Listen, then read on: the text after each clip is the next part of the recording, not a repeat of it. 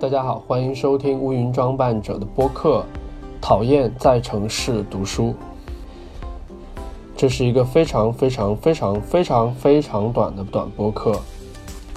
它有三个栏目：讨厌、在城市和读书。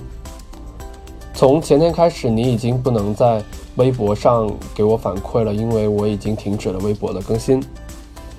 但是好玩的是，我偷偷的用我们公司的号看了一眼我的微博，然后看看大家怎么样去给我留言，就是有点放不下。然后看到了一些留言，就说因为我在微博上发了一条留言说我可能要停止更新了，结果讨厌的事情发生了，就有的人就在下面留言说啊，你早该这样了，你话确实太多了。我就想，你关注，对不起，我那个迅雷下载完了。我就想，你关注我的目的是什么呀？你是为了让你的关注数量多一个人吗？要不然你关注我，你嫌我话多，你取消关注不就行了？那你关注我的目的是什么呢？杠精的逻辑我真的不懂。 OK， 那如果在微博上你没有办法去让我知道你的留言的话，你可以到微信公众号来给我留言，也是乌云装扮者。然后今天的在城市这个栏目阔别多日终于回来了，今天我们来聊一下春节出行的城市这个话题。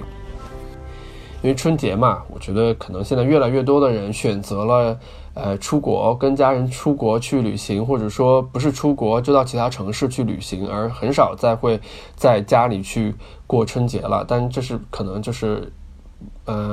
最近的一个趋势吧。那可能最近几年我也是类似的情况，有时候我会跟有几年我跟家人都是在国外过的。春节对我们来说其实就是一个放松的好时机嘛，因为工作之后大家都很忙，然后就要找一个相对来讲比较舒适的时间来跟家人一块休息。但今年我这边就遇到了一个小问题，就是我的旧的护照正在办理换新的这个程序，所以我现在没有办法知道我新的护照号是多少，我没有办法订机票，所以今年就还是会跟家人待在我妈妈她会过来到北京来，然后我们就会在北京过春节，那出国的这个计划就泡汤了。但如果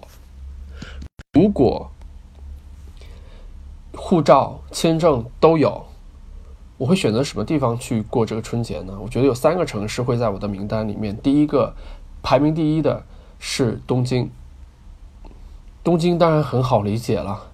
一方面近，第二方面东京真的是就是全世界最好的城市，就不接受反驳。方便，好吃的多，然后人们又有礼貌，需要什么在东京都能找到。第二个城市，我觉得有可能是去那个马尔代夫，因为马尔代夫是我过去一年去过的最让我意外的一个地方。因为马尔代夫也不能算是一个城市吧，就是各种各样的小岛。它就是一个建造在海上的一个国家，那我觉得这个国家就是为了那些非常棒的酒店或者度假村而存在的，因为也没有别的收入来源了。我觉得渔业，港口，但是我前几天跟一个旅游杂志的编辑吃饭，他们这样去评价这个马尔代夫，因为世界上最好的酒店基本上度假村基本上都集中在这个地区，因为它也是各种各样的酒店的一个先驱，就是各种酒店类型都会在这个地方有非常好的这样的一个模范作用。当然首先很贵啊，但是我觉得一年到头如果你有机会或者说有比较充足的预算的话，选择马尔代夫应该不会失望，因为在这个地方你除了住酒店每天晒太阳在海里面玩就没有其他的活动了。当然你可以有一些海面上的活动，但是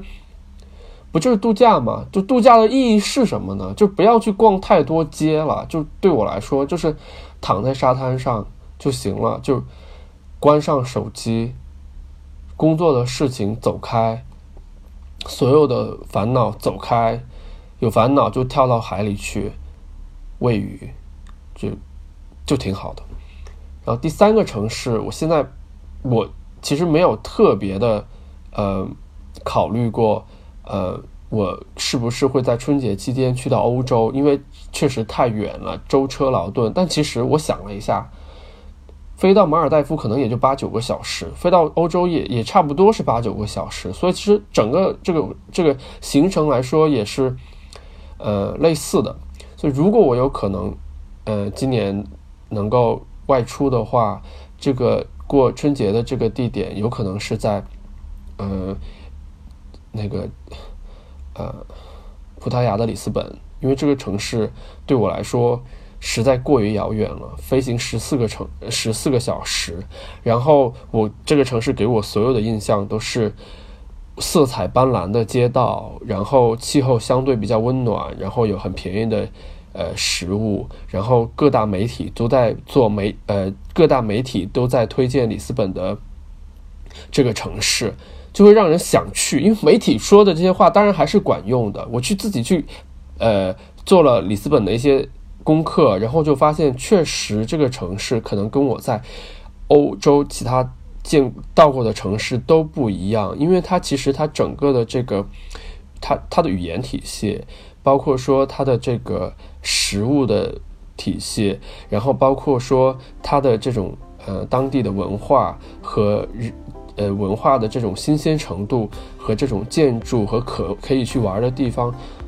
都是我前所未见。因为比如说我说巴黎啊，大家大概就知道说啊巴黎就那样，